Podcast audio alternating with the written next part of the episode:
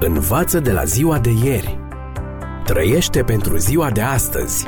Speră pentru ziua de mâine. Ascultă emisiunea Timpul Speranței și vei căpăta speranță în ziua de mâine.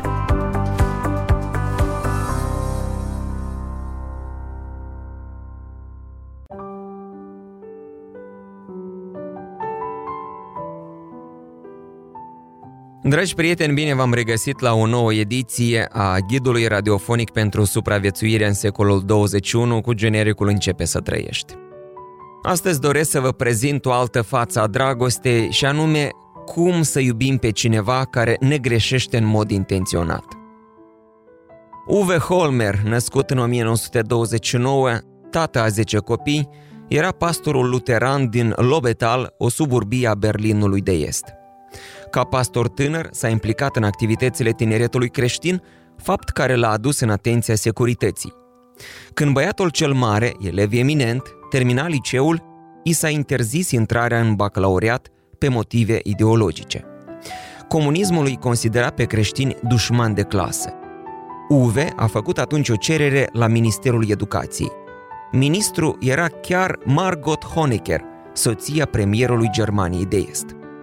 Lipsită de studii universitare și de o răutate sinistră, era ființa cea mai urâtă de popor.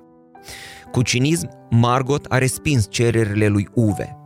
Neavând încotro, tatăl și-a dat băiatul la meserie.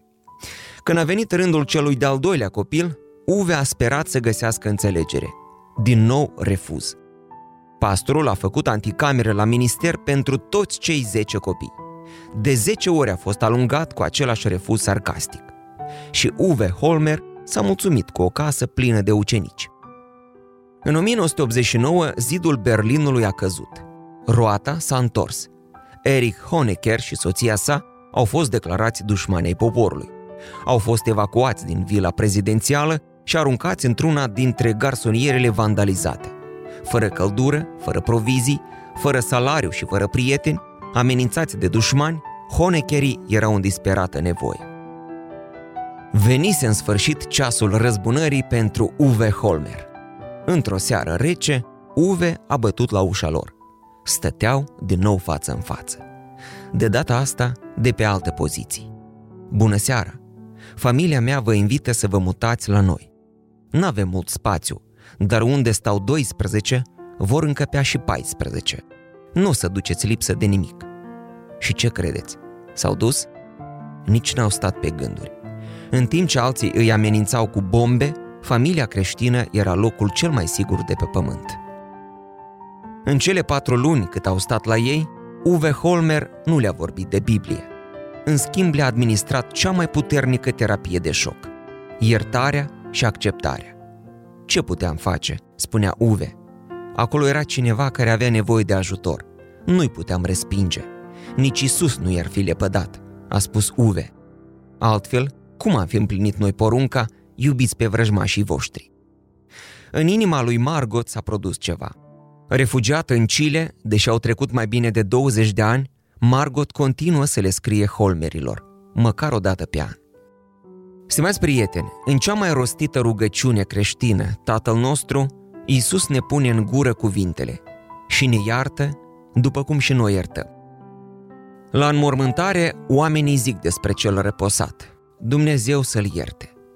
Dar oare poate Dumnezeu să ne ierte atâta timp cât păstrăm în suflet neiertare pentru cei care ne-au greșit?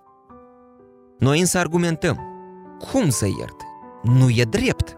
Dreptatea nu mă lasă. Aici e poticnirea noastră.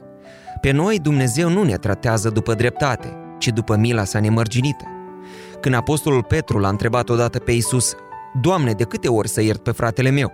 Isus le-a dat o pildă cu un vistiernic care l-a furat pe împărat cu o sumă inimaginabilă, 500 de mii de tone de aur. În consecință, împăratul a hotărât ca datornicul să fie vândut ca rob cu toată familia sa. Dar ticălosul l-a rugat. Îngăduie-mă și îți voi plăti tot. Șmecher, hoțul a cerut doar timp ca să recupereze banii tocați. Cerea un nonsens. Câte vieți ar fi trebuit el să muncească să poată strânge atâta avere? Crezi că împăratul s-a lăsat păcălit? Deloc. Nu i-a acordat timp. în schimb, făcându-i se milă, l-a iertat de tot. Dar unde dreptatea? Ticălosul nici măcar n-a cerut iertare, ci doar amânare. Aici, dragi prieteni, este mare lecție. Dumnezeu iartă nu pentru că îl înduplecăm noi, nici pentru că merităm, nici măcar pentru că promitem.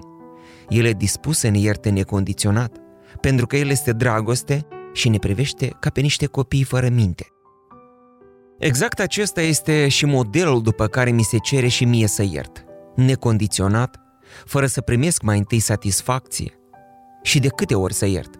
De 70 de ori câte șapte, chiar și atunci când ticălosul amână cererea de iertare. Pilda lui Isus se termină tragic. După ce a fost iertat în mod gratuit, din milă, ticălosul l-a aruncat în temniță pe un tovarăș care îi datora 100 de lei. Când a aflat, împăratul s-a mâniat. Nu l-a mai vândut ca sclav, ci l-a dat pe mâna torționarilor ca să fie chinuit după dreptate. Mesajul este dur. Nu vom primi iertare decât dacă îi vom ierta cu aceeași măsură divină pe toți cei care ne greșesc. Stimați prieteni, neiertare este foarte gravă pentru sufletul nostru, dar și pentru sănătatea trupului. Un cercetător canadian a descoperit că în aproape toate bolile cronice, de la cancer, scleroză multiplă și până la bolile autoimune, un factor major este mânia mocnită. Doctorul Raik Girdhammer a urmărit mii de pacienți cu toate tipurile de cancer și a observat că toți aceștia aveau ceva în comun. Cu câțiva ani înainte apariției cancerului, au suferit un soi de conflict psihoemoțional pe care nu l-au rezolvat prin iertare. Neiertarea cronică produce stres și ridică nivelul hormonului cortizol. De fiecare dată când un om se gândește la dușmanul lui, glandele reacționează cu efecte negative. În schimb, iertarea elimină riscul îmbolnăvirii și întărește sistemul imunitar. Doctorul Ziegel, chirurg la Universitatea Yale din Statele Unite, a scris, citez, Am cules 57 de cazuri bine documentate de vindecări miraculoase de cancer.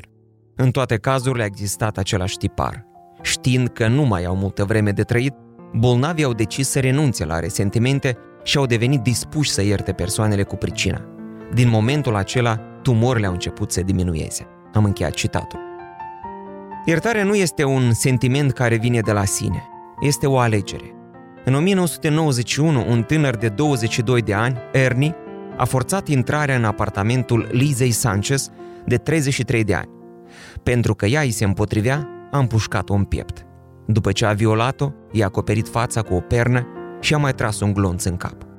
Miraculos, femeia a supraviețuit. Glonțul s-a oprit în antebrațul cu care și-a acoperise fața. După un an, criminalul a fost identificat și prins. La proces a fost invitată și Liza Sanchez să depună mărturie. Cu voce liniștită, Liza și-a povestit transformarea spirituală, de la mânie și coșmaruri de răzbunare la iertare de plină. Hotărâtă să rămână creștină și să nu se lasă biruită de resentimente, Liza a fost vindecată de ură. Apoi a spus, nu cer răzbunare sau pedeapsă. Ele nu pot întoarce lucrurile și nu pot decât să mă otrăvească. Nu vreau ca tânărul să sufere. Am suferit eu destul pentru amândoi. Cu ajutorul lui Dumnezeu l-am iertat. Tânărul e ușor retardat și are nevoie de ajutor. Vreau să-l ajut ca într-o zi să poată fi un om liber. Îi doresc numai bine. Judecătoarea Paula Lopasa a început să plângă. Plâng pentru spiritul iertător al Lizei. În viața mea n-am pomenit ca victima unei asemenea crime să aibă o așa atitudine iertătoare. Ceea ce dă ea pe față este tot ce poate fi mai bun în natura umană. Învață de la ziua de ieri. Trăiește pentru ziua de astăzi. Speră pentru ziua de mâine. Ascultă emisiunea Timpul Speranței și vei căpăta speranță în ziua de mâine.